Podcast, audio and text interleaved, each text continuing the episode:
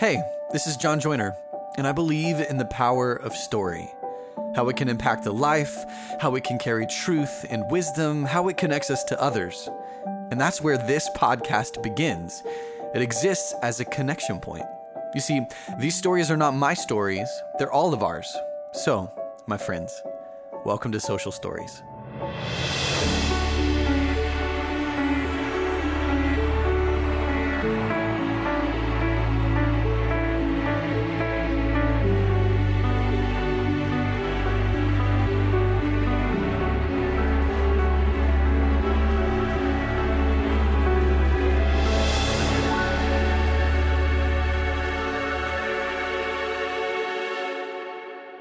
Welcome back to Social Stories. This is episode two of season two.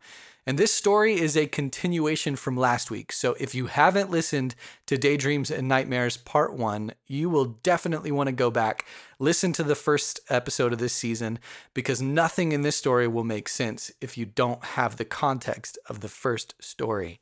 I want to get into the story really quickly this week because if you have listened to part one, then you know there's a big cliffhanger and the story is waiting to be told.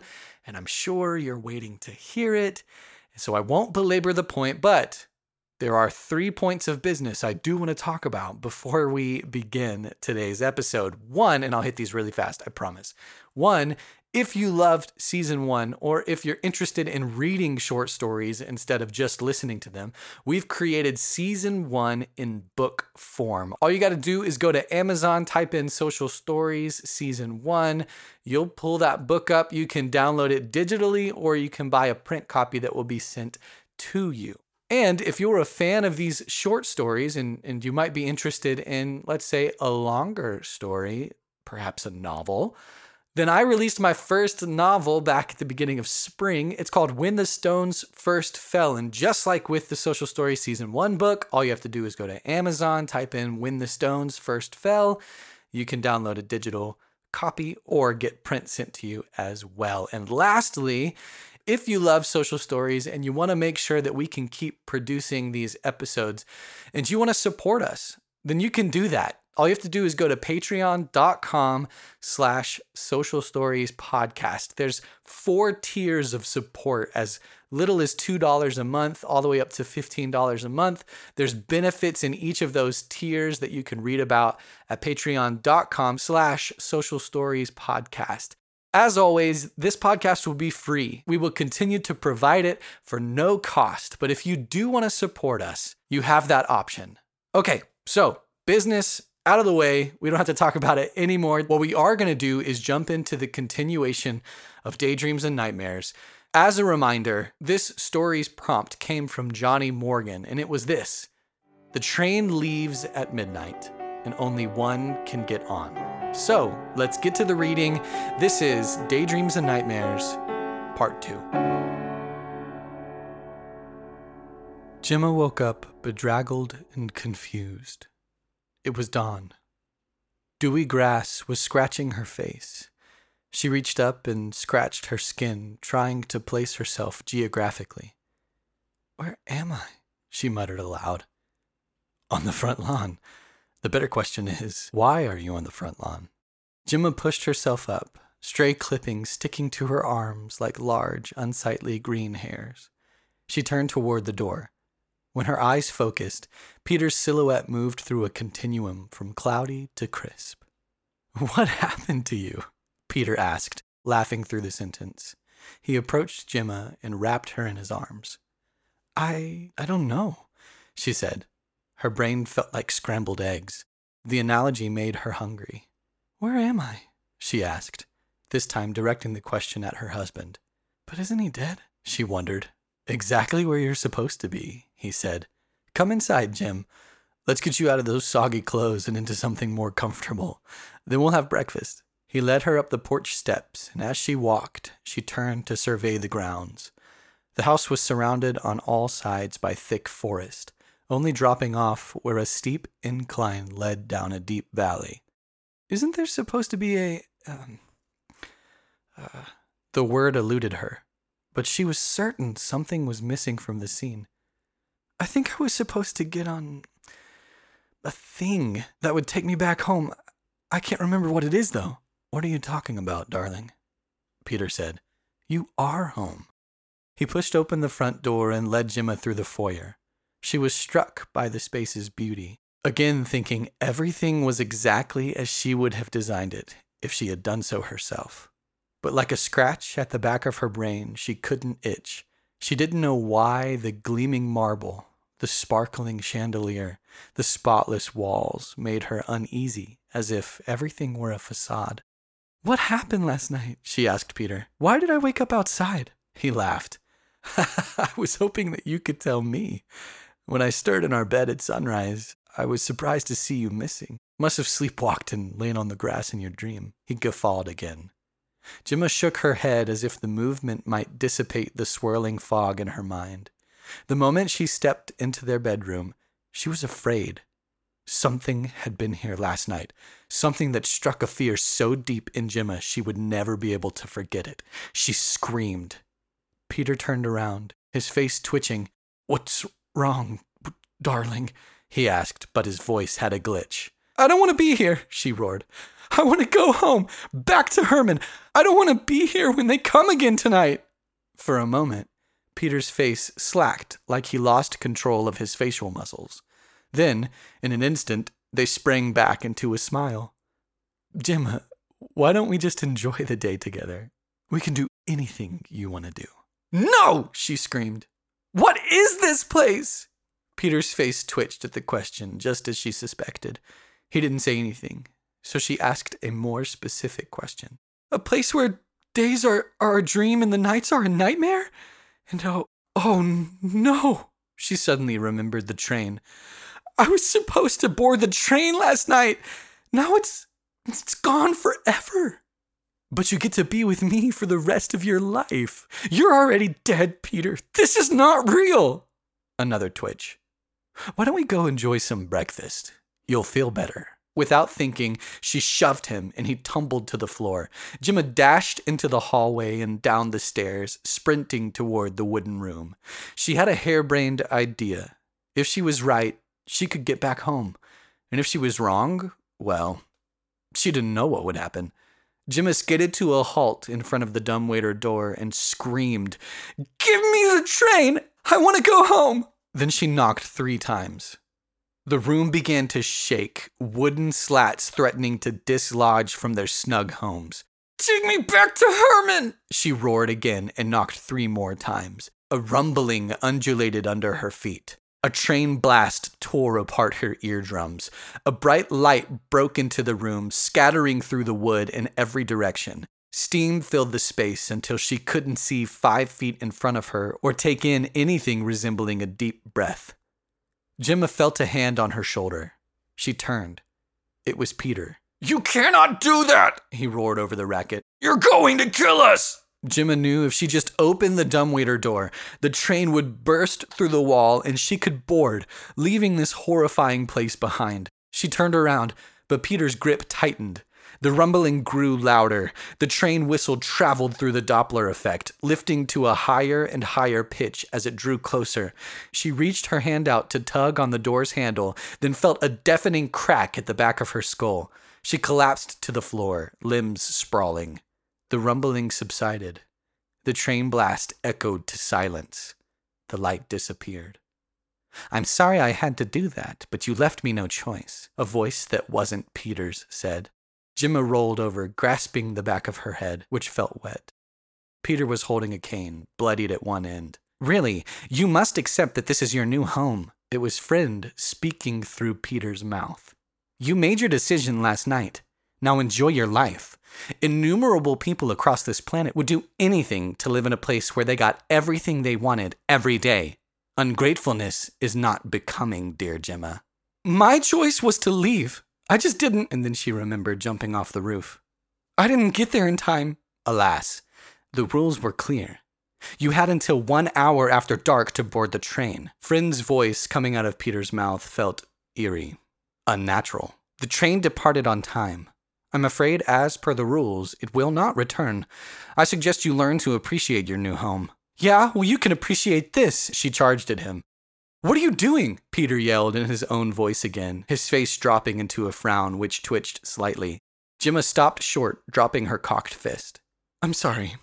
I think I just. Uh, I'm hungry. Peter's grin returned. Well, we can take care of that. Eggs Benedict, Canadian bacon, and a tall mug of black coffee waited on the kitchen table. Peter picked up the platter on which sat two identical plates, and they ate on the patio, watching the sun rise over the trees, not over the same horizon she saw it yesterday morning, but in the direction Gemma was looking today. During breakfast, Peter attempted to engage Gemma in conversation, asking such standard queries as, How is your food? and What do you want to do today? Gemma paid him no mind. Her attention was elsewhere, racing through possible paths to get back home. She focused her eyes back on Peter. His facial expression was that of a person who had posed a question and was waiting for a response. She said, knowing her words would not address his inquiry and not caring in the least. Want to go for a walk? If you do, he said, smiling sweetly. I very much do, she said, and got up without looking back. He followed, jogging to catch her. They walked through a meadow of sunflowers, a sight and experience that would have delighted Gemma under any other circumstance, and headed for the tree line in the direction the train would have traveled to leave last night. Where are we going? Peter asked. Wherever I want to go, Gemma said, and her companion grinned perfectly. He really was dashing, just as she remembered. The image made her heart hurt. She'd do anything to get to spend one more afternoon with her real love. After they walked for an hour without talking, Gemma said, Do you remember how you died? Peter shuddered, just as she suspected he would. Whatever was running this place, be it magic or science, was not equipped to handle input in direct opposition to what was expected. Days were supposed to be daydreams, and nothing was supposed to be anything contrary to that. Finally, Peter said, I haven't died yet, Jim. You are some shadow of my real Peter. I'm well aware of that. You represent him, but you you're not him. Peter's movement became spasmodic, his face dropping into an expressionless landscape. My Peter died last year, Gemma continued, ignoring her jerky companion. He you were the best man I'd ever known. So gentle, so kind hearted, so generous. One day I fell ill. Ghosts of memories floated through her mind like waifs the fever, the screams, the pain. I was certain to succumb to the final master death. I probably had days to live, but Peter refused to give up on me. The doctor and Herman, Dr. Emil von Trozen, he was one of one of the Hermanites who never returned from their train ride. Dr. Abbott, the town dentist, the very one who put these crowns on my teeth, He'd taken up the cause of healer in Herman, but he was at a loss for my condition. I, however, knew of a doctor in my hometown, Priscilla, who was known for solving medical mysteries. I begged Peter to go, find him, and bring him back to me. He immediately took up my cause, writing hard for Priscilla. I'm told he arrived in a matter of hours, beating the standard ride by half. He found the good doctor, offered to pay whatever amount deemed to be reasonable by the doctor's standards, and escorted him back to Herman. But along the way, Peter and the doctor were ambushed by a gang of thieves. Eight men against two. Weaponless, armed only with love for me, Peter fought off the attack, giving the doctor enough time to escape the ambush. When he arrived in Herman, he inquired as to my location and in a matter of hours, diagnosed my illness, procuring the remedy from the bag which the thieves would have stolen, if not for my Peter's bravery. My health secured, a group of men rode out to search for Peter, following the direction of the good doctor. Tears welled, spilling over her eyelids, moistening her eyelashes. They found. They found his body hung from a tree, his horse was, m- was missing along with the possessions he'd been carrying. We, bu- we buried him a day later. The movements of the Peter walking beside her smoothed out at the end of her story, and he said, Why are we out here, Jem? Where are we going? His incongruous question drew her from her reverie. She frowned. This is what I want to do, So this is what we're doing. Of course, he said, putting a period on the short conversation. They walked for hours through the trees, unspeaking, the sun tracing its arc across the sky above the canopy. Beams of light touched the ground, creating an idyllic scene. Greens and browns so vibrant, Gemma would have thought she was looking at a painting if she wasn't walking directly through it. If we don't head back soon, Peter finally said as the sun waned in its daily journey, we'll be stuck in the woods tonight.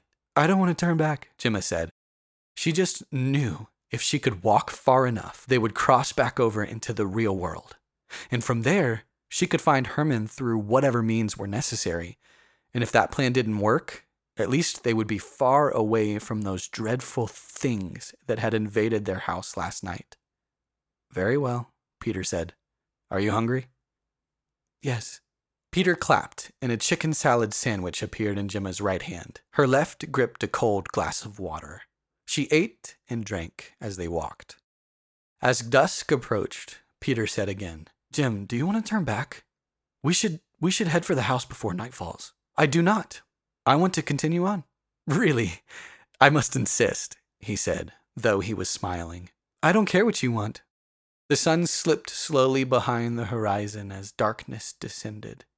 As soon as it disappeared, Peter shouted, We have to go back! You can go back if you want, but I'm going to keep going. Snap.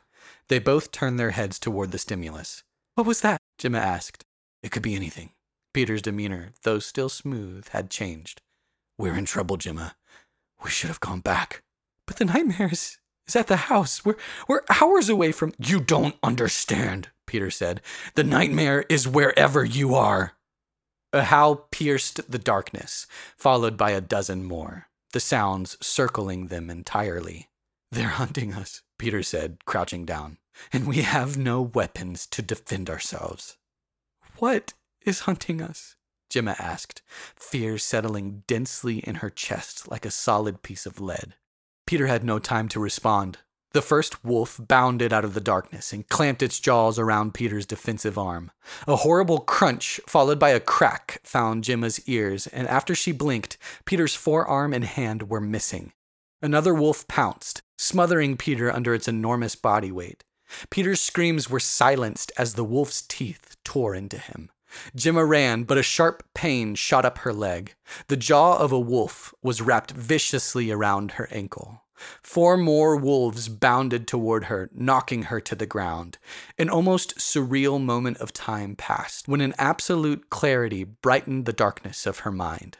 She was going to die. For one second, she was at peace as the dire wolves overwhelmed her, their weight pressing more and more heavily on her limbs and torso, their teeth digging deeper and deeper into her flesh. The next moment, a fear like she'd never known obliterated her heart. She was not ready to die. More and more wolves piled on top of her, filling her lungs with stale, sweaty air, increasingly devoid of the oxygen her body needed to live. The pain of their bites was intense, but the suffocating effect of the wolves' bodies stealing her air blasted a cannon of panic into her mind. She tried to scream, but she was now in a vacuum, and the sound had no particles to travel upon. The weight of the wolves, the pain of their bites, the suffocation of their pressing bodies added up to an experience of fear she had never known, and one she hoped she'd never experience again. At the point when she knew she could no longer stand it, she embraced the sweet relief of death, glad it was all over. Her lungs exploded. Gemma awoke with a violent gasp. What's wrong? Peter asked, stirring awake beside her. He reached his arm across the bed to pull her closer into his body. She was sweating, and her sticky gown clung to her skin in the embrace. It was dawn. She could see the sun rising outside the window of the mansion where she lived with Peter. Must have had a bad dream, Gemma said, confused. I'm sorry, darling, Peter said, face flat but not twitching. What happened in the dream? The fear that had just moments ago been pounding in her chest was subsiding. Vague images of some sort of animal attacking her. What kind of animal had it been? Were wafting away to the inaccessible part of her memory. I don't know, she said. Then, should we go get breakfast? His flat face curved upward. That sounds nice. Awaiting the happy couple in the kitchen were plates of sausages, eggs, toast, jam, and breakfast potatoes, all perfectly seasoned and expertly cooked. They sat down at the kitchen table, staring at the rising sun through the window. What do you want to do today? Peter asked, a piece of egg white hanging from the side of his mouth. I thought it might be nice to read on the porch while it's still cool and maybe take a mid morning nap before lunch. She'd already had her book of choice in mind The Importance of Being Earnest. Excellent, came Peter's reply through potato stuffed lips. A bit of potato skin came flying out of his mouth at the exclamation. Gemma giggled in feigned defense. Sorry, he said, laughing now so that multiple potato skin cannonballs were propelled from his mouth. After breakfast, Gemma wasn't stuffed and neither was she hungry. She was the perfect amount of full. She strode through the library and picked out her book from the end of the bookcase where the W's began. Wilde Oscar, she mouthed, tugging the unsullied edition of the book out of its resting place. It was a thin book, one of her favorite plays, and a story she could read start to finish before lunch. She traipsed through the wooden room and into the foyer, opening the front door and sitting on the rocker next to Peter, who was already swaying backward and forward. His eyes were locked on the valley, taking in the rushing river, so picturesquely positioned for superb viewing from their porch. She dug into the book. She'd read it many times before as a young woman, but this time felt like the first. Gemma didn't remember what was about to happen, but she knew she was excited for it. After the second act, she came up for air out of the pages and turned to look at Peter. He noticed her movement and met her eyes. Then he reached out his hand and took hers, squeezing it twice. Are you having a nice morning? he asked, head resting against the rocking chair. The best, she said, and realizing that her muscles were relaxed as if she had just received a massage. No soreness in her neck, as would usually accompany an extended bout of reading. Isn't this the most wonderful view? Peter asked, his question scratched an itch at the back of her mind. She'd heard someone else say that before, talk about how wonderful the views had been. Who had that been? she asked herself. A slight frown tugged at the edge of her face. Are you okay? Peter asked, his face flat, not frowning, just flat like a piece of paper. She tried hard to remember where she had heard that before, but no matter how deeply she concentrated, she couldn't force the memory to surface. Yeah, she said, smiling again. I'm okay. But something was nagging her. Something about this amazing morning was off. But what could it possibly be? She'd been able to do everything she wanted to do. She shook her head and got back into the story. After another hour, she and Peter moved back into the house for lunch. Fresh red tomatoes, the greenest, crispiest lettuce, and crunchy bacon, all on fresh sourdough bread. After two bites, a question came to Gemma's mind. She asked it Who makes the food, Peter? I haven't seen anyone else here. Peter's face convulsed. Suddenly, Gemma remembered everything Herman, the train, the returning passengers' seemingly scripted responses, the decision to leave this place, but the inability to get back to the train before it left, the nightmares that come at night. She pushed back from the table and stood. What's wrong? Peter asked. There it was again, his stupid flat face. Everything about this place is wrong. Nothing here is real. I don't want anything to do with it. I want to go back home. You are home, Peter said. When I woke up this morning, I had no doubt about that. I didn't remember anything about the horrors of the night or how I got here. That's going to keep getting worse, isn't it? Every day I'm here, I'm going to forget more and more of what's real. I'm going to be stuck in a cycle of daydreams and nightmares that I can't get out of. Oh God, I'm trapped. She rushed Peter and grabbed him by the collar. His face was twitching erratically. Tell me how to leave this place. Gemma shook the man. Was he a man? Who looked like her dead husband and shouted, Tell me! I think you need to lie down for a b- bit, he sputtered. Oh, is, is that it? She raged. I'm delirious and need a nap? It must be my fragile womanly frame, huh? She shoved him back into his chair and turned. Where are you going? I'm not going to stay stuck here. I'm not going to lie down and accept that I'll never be able to leave. I'm going to do something about it. She made for the wooden room, thought of the train again and knocked three times. You can't do that, Peter screamed, appearing at the door. I can do whatever I want, right? This is supposed to be my daydream. She knocked three times again, and the rumble came. You're going to kill us, Peter shouted, convulsing. Maybe. Maybe not. Either way, something's going to happen that will take me from this place. Bright light dazzled the room. Hissing steam and grinding steel sounded all around them. All the surfaces of the room rippled like ocean waves. This is the last time I'm going to save you, Friend's voice roared behind her. Friend, acting through Peter's body, waved his hand and the commotion in the room stopped. Next time, I'm going to let you die, Gemma. Is that really what you want? It won't kill me, Gemma said. Either the train would actually come back or everything would, I don't know, explode and, and I would wake up back in Herman. I just know it. Oh, really? You know it, do you? I'm the architect of this place. I know exactly how it works, but you, some lowly widow from some no name town, know it better than me? I built this place to give people like you a better life, Gemma. Don't you see the gift I've given you? A better life? So my life in Herman was worse than this? How could you call this place a gift? Sure, the days are nice, but what comes at night? Fear and mutilation and death. It's not worth it. Everything comes with a price. You had the ability to pass on my offer, but you stayed. No, I didn't. I wanted to leave, but you didn't make it back to the train. That is not my fault. I didn't choose to jump off a roof. That was your decision. I was being chased by something. I had I had no other option. You could have turned around and faced them. You could have fought your way past them and back into the house.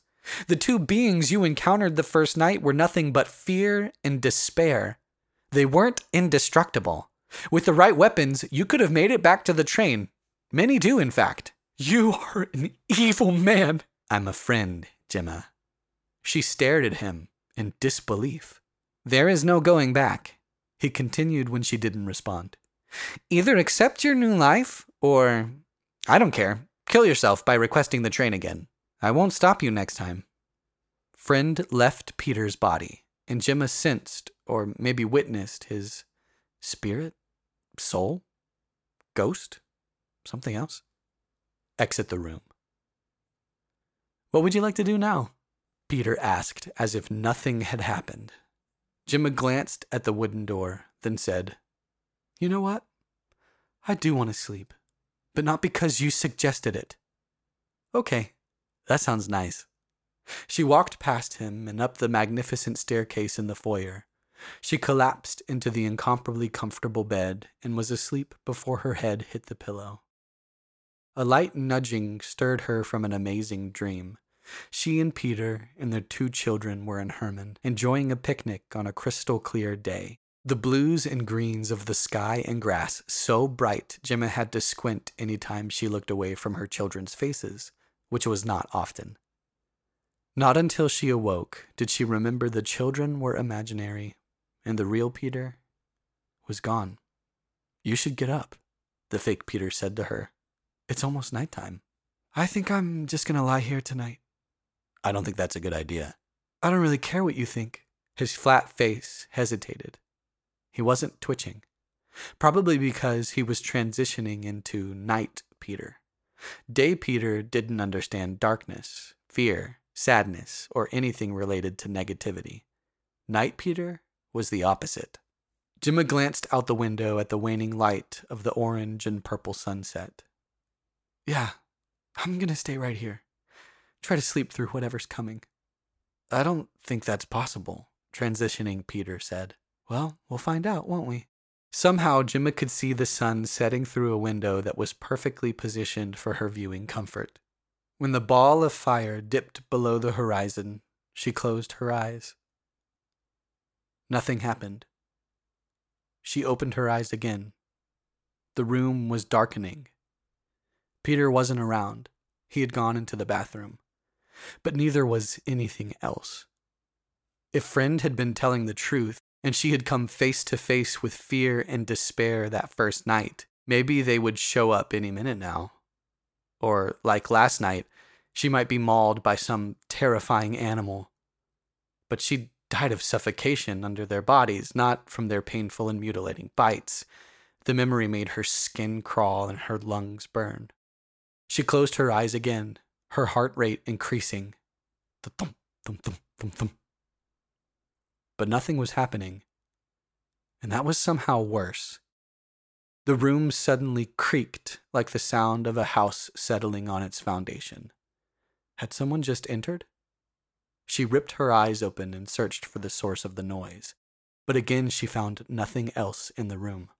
She glanced out the window, but could see nothing but vast, flat darkness. That was odd. She had expected to see the shadows of the mountains in the valley.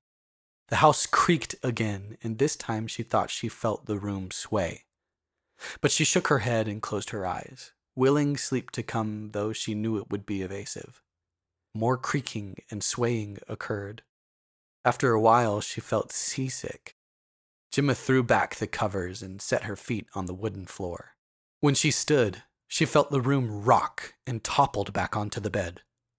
Peter! she yelled, but no response came. Something splashed against the window next to the bed.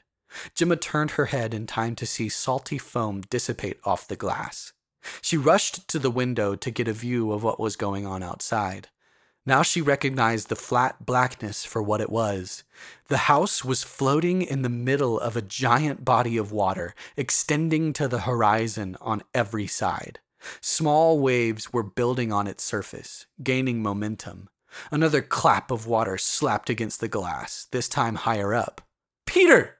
Gemma shouted again. She knew he wasn't real, but she didn't want to be alone. She'd never been on a boat before, much less in the middle of deep water. She was afraid, but compared to the last couple nights, she could handle this.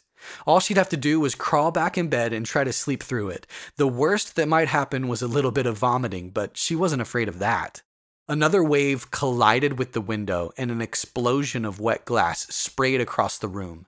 Gemma screamed as the house rocked violently, sending her into the wall at the opposite end of the room from the broken window. She slid to the floor, landing hard on her butt. Then her feet felt wet.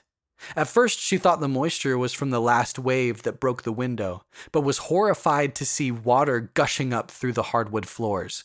The room rocked again while simultaneously filling with liquid. In a matter of moments, the water was ankle deep. Gemma ran into the hallway, splashing as she stepped, and called for Peter three more times. He didn't answer. The house swayed, nearly turning on its side, and she fell headlong down the stairs, submerged underwater when she landed. The salty sea was rushing in through every window, gushing up through every slat of hardwood, seeping in through cracks in the walls. The house swayed again, this time toppling so that the wall was now the floor.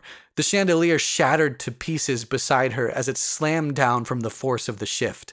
All around Gemma, the house began to crack, geysers of water spraying in through the damage. Suddenly, she realized if she didn't find a way out of the sinking house, she would be trapped when it filled completely. Her panicking heart slammed into her rib cage as she stepped along the wall, aiming for the hole that used to be the window to the right of the front door. Just as she grabbed it and pulled herself up, the house tumbled again and her body shifted oddly. Her brain troubled to compute the strange movements. When she pulled herself through the hole, a wave taller than the largest building in Herman rushed toward the house and rammed into it, sweeping her off her feet into a chaotic, watery tumble. Gemma knew she was underwater, but she was unsure which direction would lead her to air and which would take her further into the depths. Darkness engulfed her. Her brain scrambled, trying to piece together any clues that would save her life. Burning lungs reminded her of her grisly death last night. The burn increased until she knew she had mere seconds to decide which way to swim and then just hope for the best. She kicked her feet hard, flapping her arms wildly. Just when her lungs were about to force the issue and suck in whatever they could, she surfaced and gulped in the most glorious breath of air she had ever tasted. Now on the surface of the water, she swam for a large shadow to her right and found a piece of the banister that used to belong to the mansion's breathtaking staircase. She clung to it, and the long, circular piece of wood kept her afloat. That's when she realized she was freezing cold. Peter! Peter! she screamed while she still had breath. Where are you? No response. Gemma shivered, her teeth clattering against each other. Then, Gemma! The voice was far away, but it was certainly Peter's. Over here! She continued to scream until Peter's splashing finally made its way to her location. He was clinging to a piece of wood nearly identical to her life buoy. Where are we? she asked him, kicking her feet to try and stay warm. It wasn't working. I don't know, he said. He looked like a ghost. She swiveled her head in every direction, the wet strands of her hair flinging cold droplets. There was nothing but deep water all around them. What do we do? The only thing we can do is stay afloat, he said. Gemma could see his breath as he spoke. A series of beeps and boops came to life in stereo around her head. She reached up to touch her mouth, which felt like it was buzzing. The clicks sounded similar to those she would hear just before the train would arrive each night back in Herman, but they were playing a different song. Peter, do you hear that? Hear what? he said through shivers.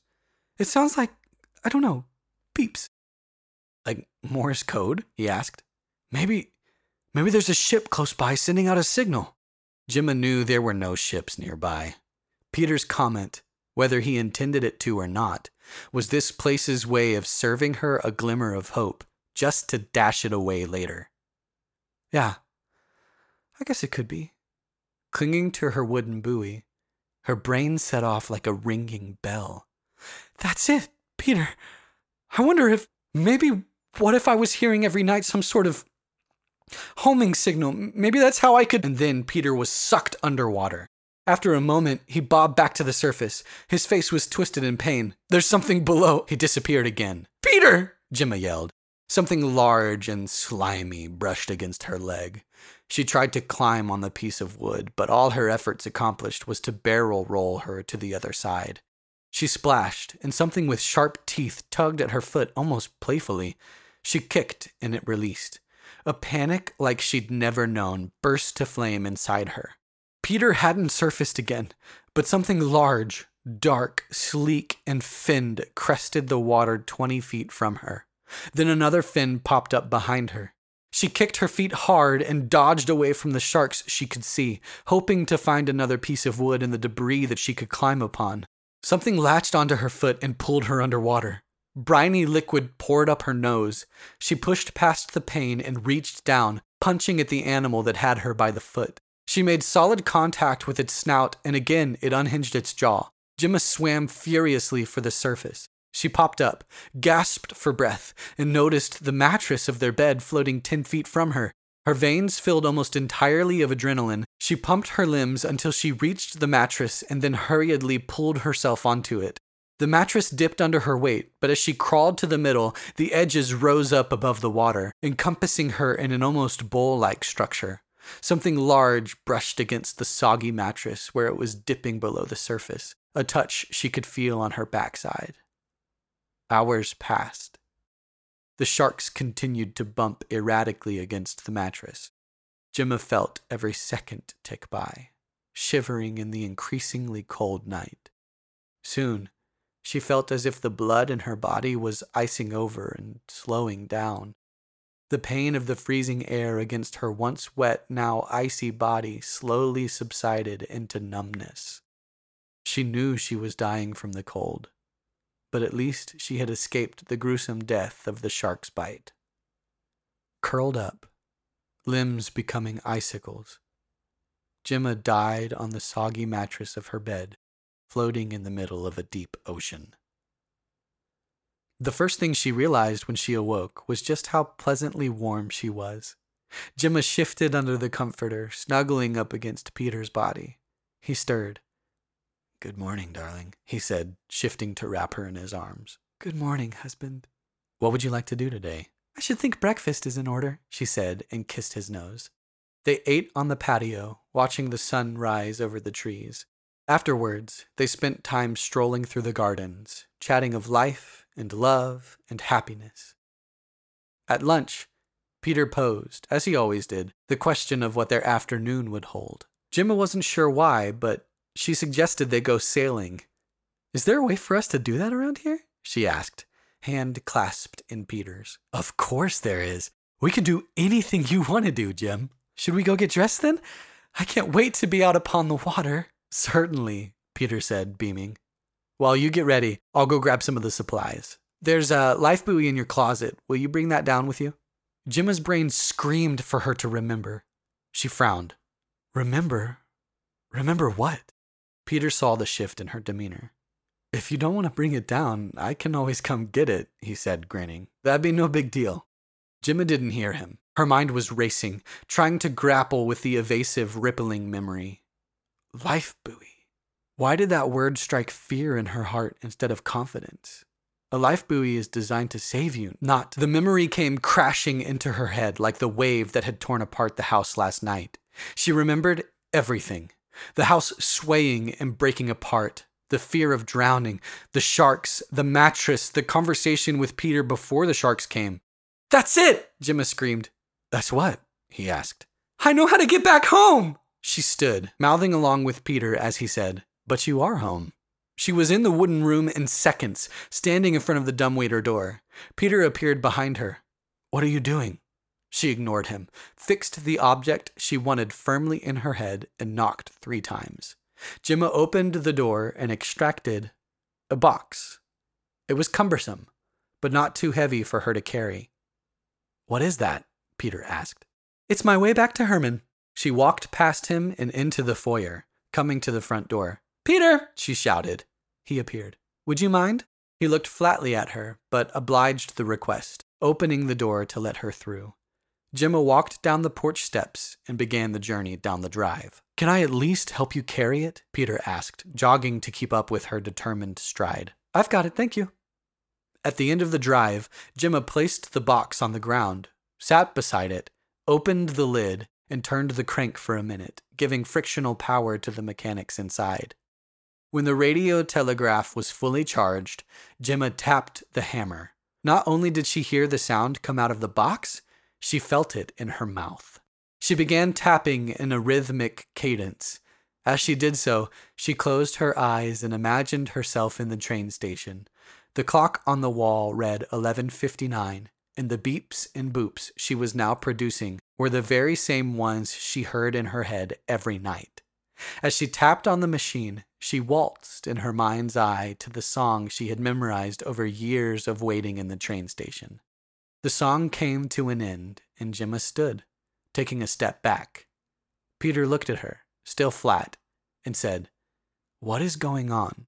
The trees nearest them were uprooted in a violent crash as the train rushed in from the forest, the track building itself in front of the steam engine one section at a time as it rolled forward. The crimson engine stack came to a halt directly in front of the radio telegraph. Gemma rubbed her hands down her dress to clear the dust that had clung to her in the train's arrival, kissed fake Peter on the cheek, and strode to the door of the train. She wrenched it open and stepped into the car, the very same compartment she had been the last Hermanite to board. Friend appeared in the hallway behind the red velvet chair, confusion dripping from his expression. What that? Take me back to Herman, Gemma said, calmly, though with an air of finality. How? Now! she said, and swept past him into the hallway, aiming for the sleeping compartment where she'd spent most of the journey to this nightmare of a place several days ago. I don't understand, Friend said. The train only goes where I command. I figured out your command, friend. I called the train. How did you do that? She ignored his question. The rules state that if I reboard, I am to be taken home. Well, here I am. Friend's slack jaw turned upward into a smile. Brava, Gemma. I'm impressed. But I have another person playing the game as we speak, probably wondering where the train went. I need to get back to them. And I need to get back to Herman. Friend eyed Gemma curiously, a crooked smile tilting his lips. Okay, he said finally. I'll take you back. But first, tell me how you did this. How did you call the train? I played the song, she said. Friend frowned. What song? That same one that plays every night before the train reappears at the station. Understanding began dawning on his face. You used Morse code. You conjured a telegraph machine out of the box, and then you played the beacon. Very clever indeed. But how did you know it? The message is a secret phrase only I know. I memorized it over time. Yes, but how did you hear it in the first place? Gemma shrugged. I don't know, but I answered your question. Shall we disembark now? Friend's face was twisted in curiosity. He didn't hear her request as his mind whirred through the possibilities. I suppose it's possible, he muttered under his breath. Then he spoke as if Gemma weren't in the room. Perhaps her body acted as the antenna. Her skull acted as the transducer, but what was receiving the signal? Friend placed his hand under his chin and scrunched his face in thought. Could it be? I guess, under the rarest of occasions, one might be able to hear radio signals if. He trailed off. Then he looked at Gemma. May I see your teeth? The question caught Gemma off guard. She faltered her scowl shifting into glowering curiosity. She folded her arms across her chest. Only if you promise to take me back after. Friend nodded almost imperceptibly, and Gemma opened her mouth wide. Friend snapped his fingers, which glowed like Edison bulbs, and then peered inside. Just as I suspected, he said. You got lucky, Miss Gemma Rosalie. Very lucky indeed. Friend clapped his hands, and the door of the car shut. He snapped his fingers again, and the train was instantly in Herman's station. I've never met anyone like you, Gemma, Friend said as he led her to the door of the car. I could use someone with your gusto and smarts. Together, we could do anything imagined. Not interested, she said, sweeping her long hair into his face as she turned to deboard. The station was empty, as Gemma had expected. Days ago, her high heels had clacked loudly as she walked toward the track.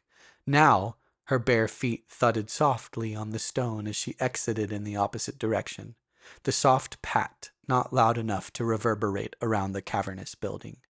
Friend watched her from the car. When she reached the door, Gemma stepped through without looking back. Friend shook his head, smiled, and clapped. The door shut, the whistle blew, and the wheels chugged forward. When it left the station this time, the train never returned to Herman. The first thing Gemma did when she entered her tiny apartment, a room situated above the drugstore on the main strip in squat downtown Herman, and the only place she could afford after Peter died, was write a thank you note to Dr. Franklin Edward Abbott. It was a simple note, only one sentence.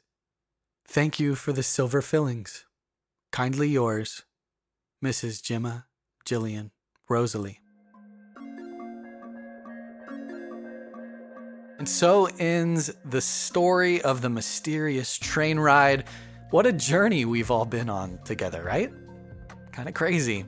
If you want to join the fun and add a story prompt to our list that might be converted into a full episode one day, you can do that. There's two really simple ways to do it. All you have to do is go to our Instagram page at Social Stories Podcast, send us a private message there, or comment on any of our posts. And all you have to do is put SP for story prompt in front of it, and then give us your prompt. We'll add it to our list and we'll take a look at it and see if it can become a short story on a future episode. Or you can do our texting service, which is at 770 322 4867. That's 770 322 4867. I felt like a radio host just then. That was, was kind of weird. This is a podcast, this is not radio. If you want to send in a prompt, do it. We'd love to have it. Well, next week, we're coming back with a brand new story from a brand new prompt. This one comes from Lexi McKelvey, and her prompt is this It all started when that darn weasel got out of her cage. We're going to find out what happens next week on an episode called An Escaped Convict. Until we read again, my name is John Joyner. I'll see you next week.